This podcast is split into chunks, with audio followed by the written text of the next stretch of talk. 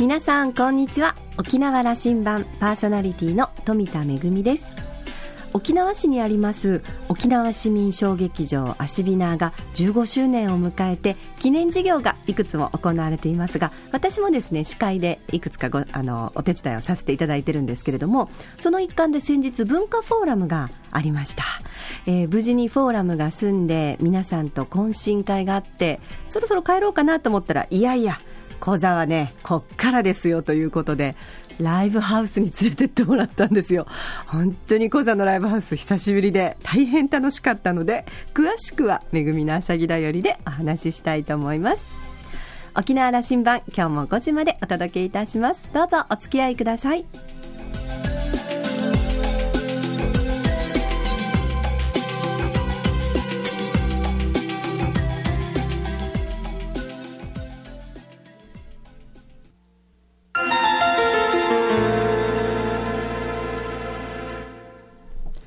那覇空港のどこかにあると噂のコーラルラウンジ。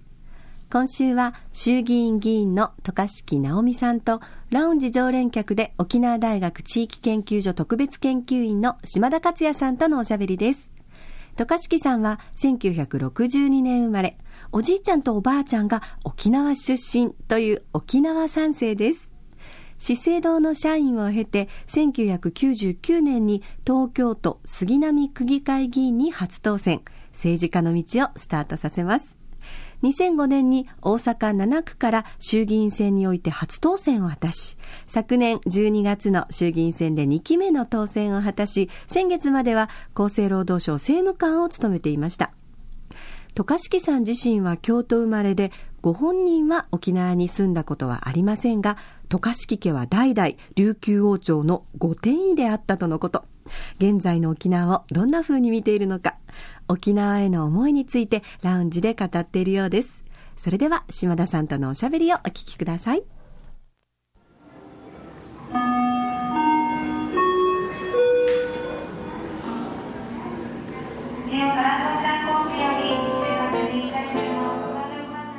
いつもお会いすると私の人生はジェットコースターのような人生よとおっしゃる。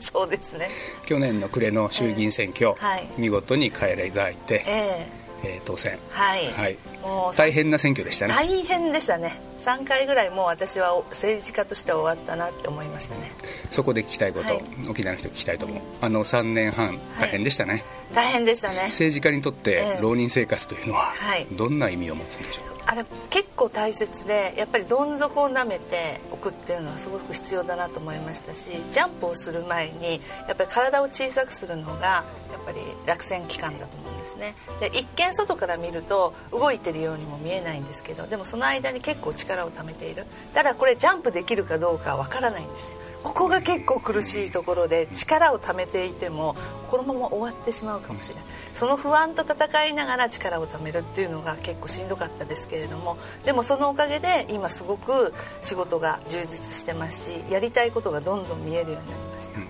その不安感と戦う渡嘉敷さんのその原動力は何でしたか、えー、やっぱりだからさっきもお話ししましたけどやっぱり皆さんのためにお役に立つ仕事がしたい。やっぱそこが原動力だったと思いますね。そのジャンプするために縮む時間、うん、あのその時は沖縄にはあまり行けないというふうにおっしゃってましたね。そうですね。だからやっぱり自分にそれは私はまあある意味喝を入れるために沖縄に来ると、やっぱり私にとっては沖縄はある意味楽園でもあり天国でもあり憧れの場でもありですけどやっぱり辛くて厳しい時間に自分に餌を与えてはいかん。緩んではいかん。那覇にいるこのこの時間の渡嘉敷さんは、えー、違う渡嘉敷さんでもあるのかな？そうですね。私にとってはやっと来られたっていう感じですね、うん、あの大阪ではね、はい、うん、その橋本徹さんの、はい、維新の会、はい、沖縄じゃ想像できないぐらいの人気なんですってね。すごい人気です。今でもそうです、うん、その3年半の戦いというのはある意味その、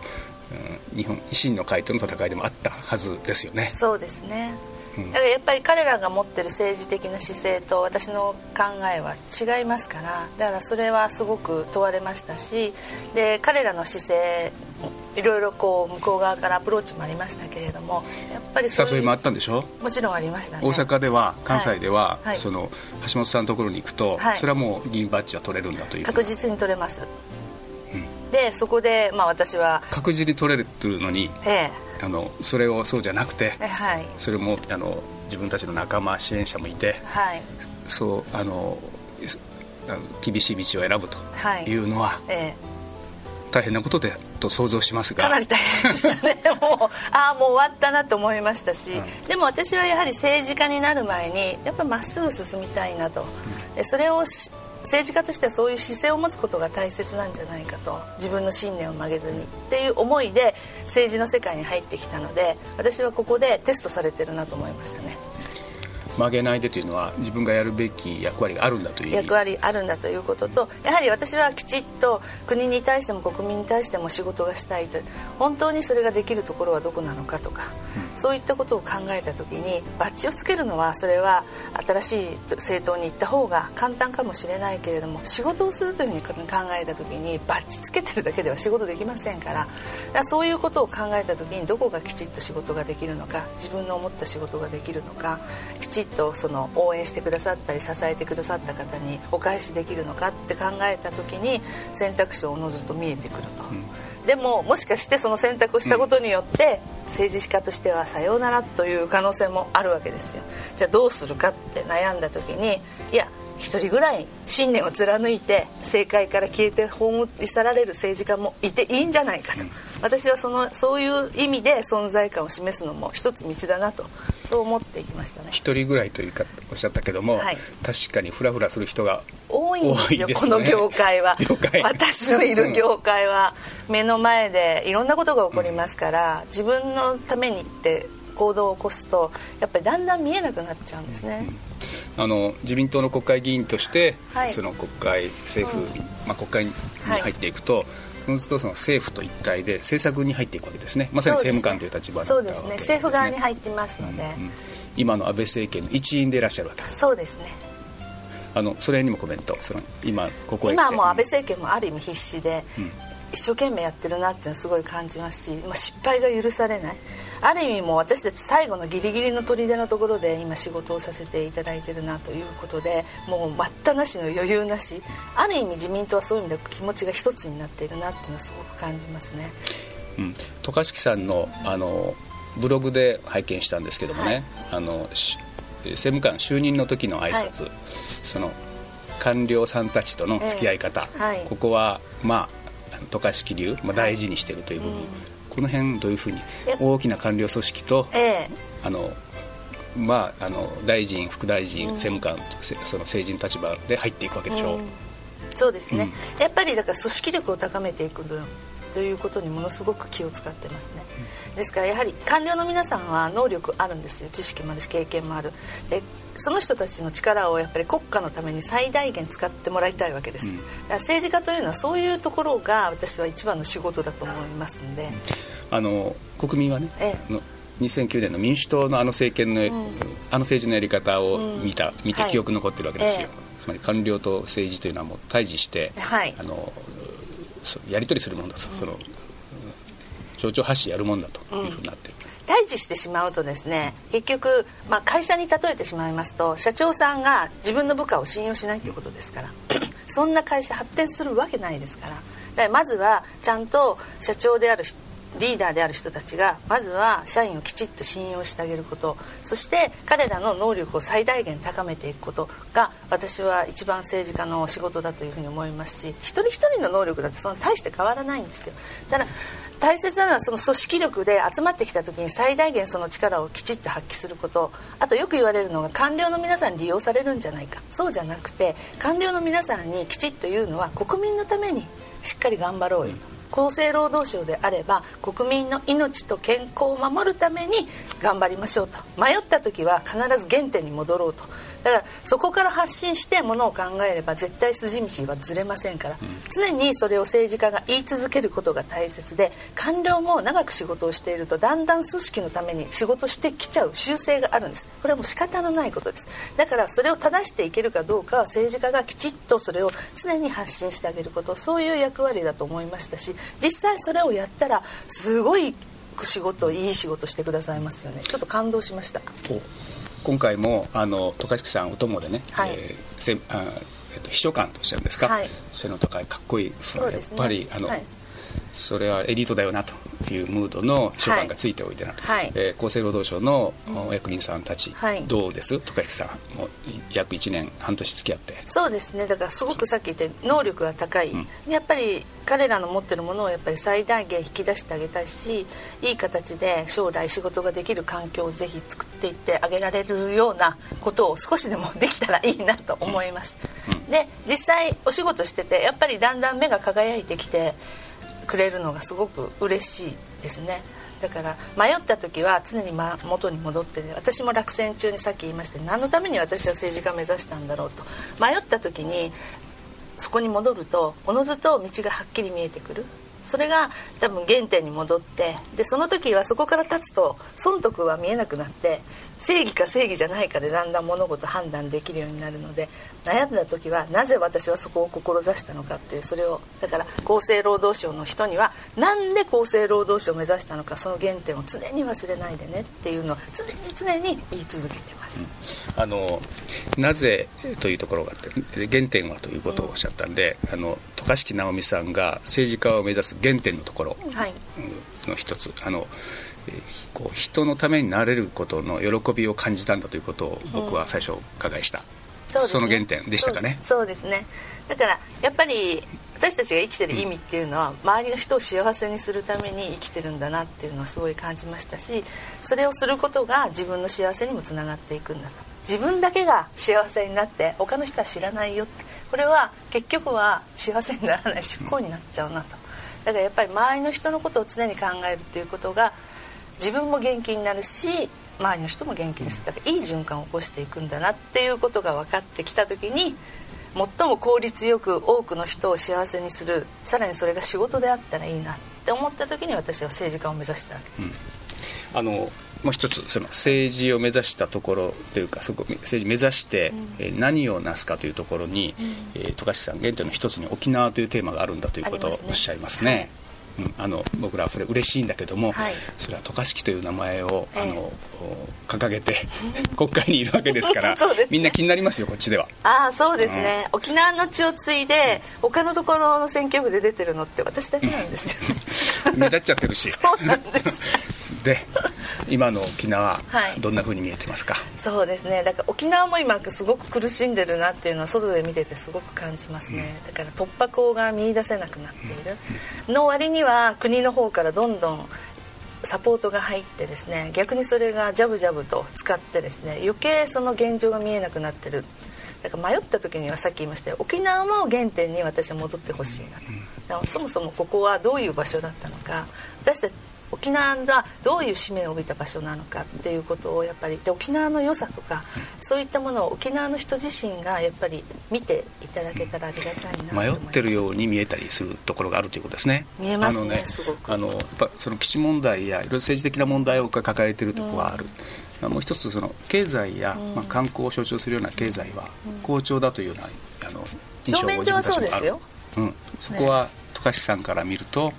表面上は確かに一見良さそうに見えますけれどもこのまま行くとちょっとしんどくなるだろうなというのは私は思いますね。というのは沖縄はやっぱり独自の道を歩むべきだと思うのでやっぱりそれを独自の道を歩もうとすると自分たちがどこにいるのかっていうまず立ち位置をしっかりしとかないといけないですね。その立ち位置が今沖縄の人が見えなくなってるような気がします。ねうん、僕はあの課題はというふうに、あの問いかけようと思ったんですが、そこなんですね。そこですね。だから沖縄の人自身が沖縄のことを知ららなさすぎる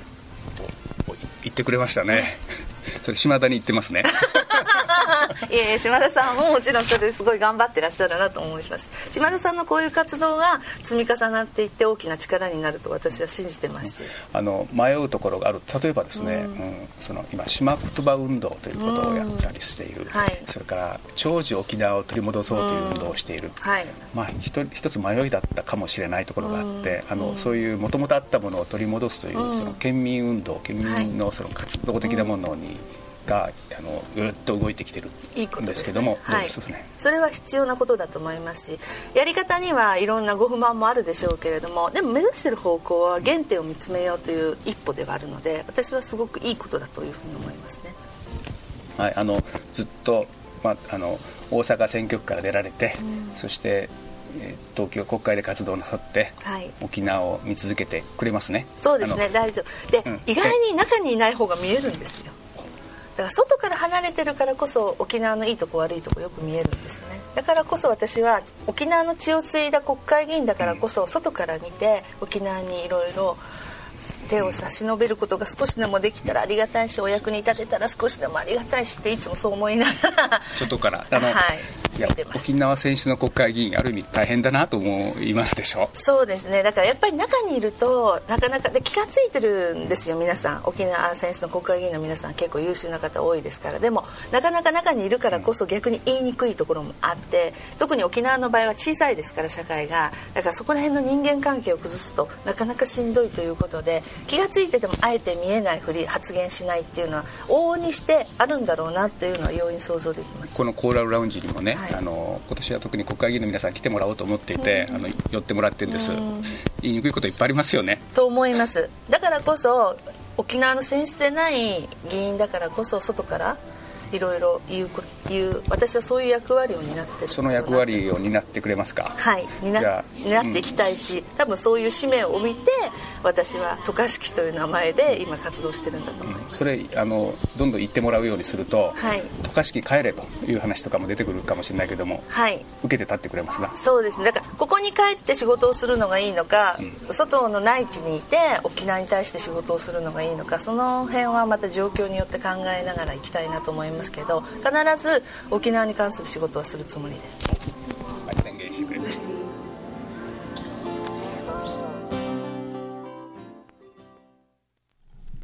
はい。はっきりといろんなことをお話ししてくださいましたけれども、でも印象的だったのは、迷った時は原点に戻ること。そうすると、損得ではなくて、これが正義であるのか、そうではないのかが、はっきりと見えてくるから、迷った時には原点に戻るというお話が印象的でしたね。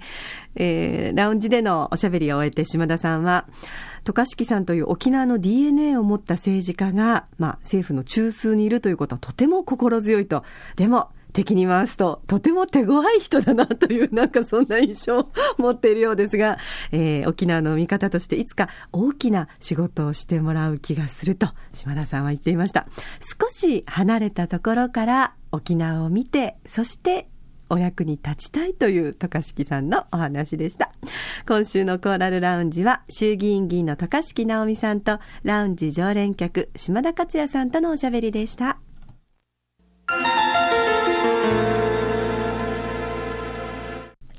めぐみのあしゃぎだよりのコーナーです。冒頭でもお話をしましたが、小座のライブハウスに行ってきました。えー仕事を終えて、懇親会を終えて、まあかなり、あの、夜も更けてきた頃なんですが、もうね、あの、沖縄市の市役所の皆さん、何を言ってんですか？小座の夜はこれからですよ、みたいな感じで、そっからスイッチが入ったという感じなんですが、えー今回はですね、ジェットに行ってきました。あのー昔ですね、一時期私、あの、小座のライブハウス大好きで、よく通っていた若い頃がありましたけども、私、あの、南部在住なので、まあ、かなり距離がありますので、ちょっと足が遠のいてしまったかなという感じがありますが、行ってまいりましたよ。あの、最近ね、ちょっとあの、まあ、アメリカの軍人の皆さんは、夜間にその外でお酒を飲むことが禁止されているので、あの、いつものそのコザの、あの、客席の雰囲気ではなかったんですけれども、それでも地元の方と、それから観光客の方で結構あの、ライブハウスいっぱいしてまして、えーみんなね、あの、和気あいあいとした中でおしゃべりをしてましたら、始まりましたよ、ステージが。あのね、もう、もちろんコピーもそうなんですけれども、やっぱりね、こう本当にコザロックの雰囲気っていうんですかね、あの、うちなんちゅが奏でるアメリカの音というんですかね。なんとも言えない雰囲気で、で、私特にですね、あの、ドラマーのこうちゃん大好きなんですよ。で、確かね、何年か前に、還暦の、あの、お祝いのライブをやったという話を聞いたことがあるので、もうかなりの、あの、お年だと思うんですけれども、もう相変わらずの、あの、元気いっぱいの、大変、あのね、力強いドラムで、で、あの、いつもの皆さんね、ファンの方ご存知だと思いますけども、もうタバコをスパスパやりながら叩いてるんですけれども、あの、ちょっとね、こう、帰り際に、あの、あ、よかったです、つってこう、手をね、バイバイとか振ると、なんかあの、あの、くったくのない笑顔で、ニカーッと笑う感じがですね、あの、ライブ中のすごいかっこいい様子と、そのチャーミングな感じがとても素敵だったんですけれどもね。あの、最近は、えー、地元の方もそうですし、観光客の方に向けても、えー、小沢ですね、まあ、ライブハウス、たくさんいらしてくださいということで、チャージ無料のところもね、あの、増えてますので、ぜひ皆さん一度、小座でお仕事とか、それからちょっと遊びに行った時には、夜遅くまでやってますので、ライブハウス、時間がある時には、ぜひ遊びに行ってみてください。めぐみのあしゃぎだよりのコーナーでした。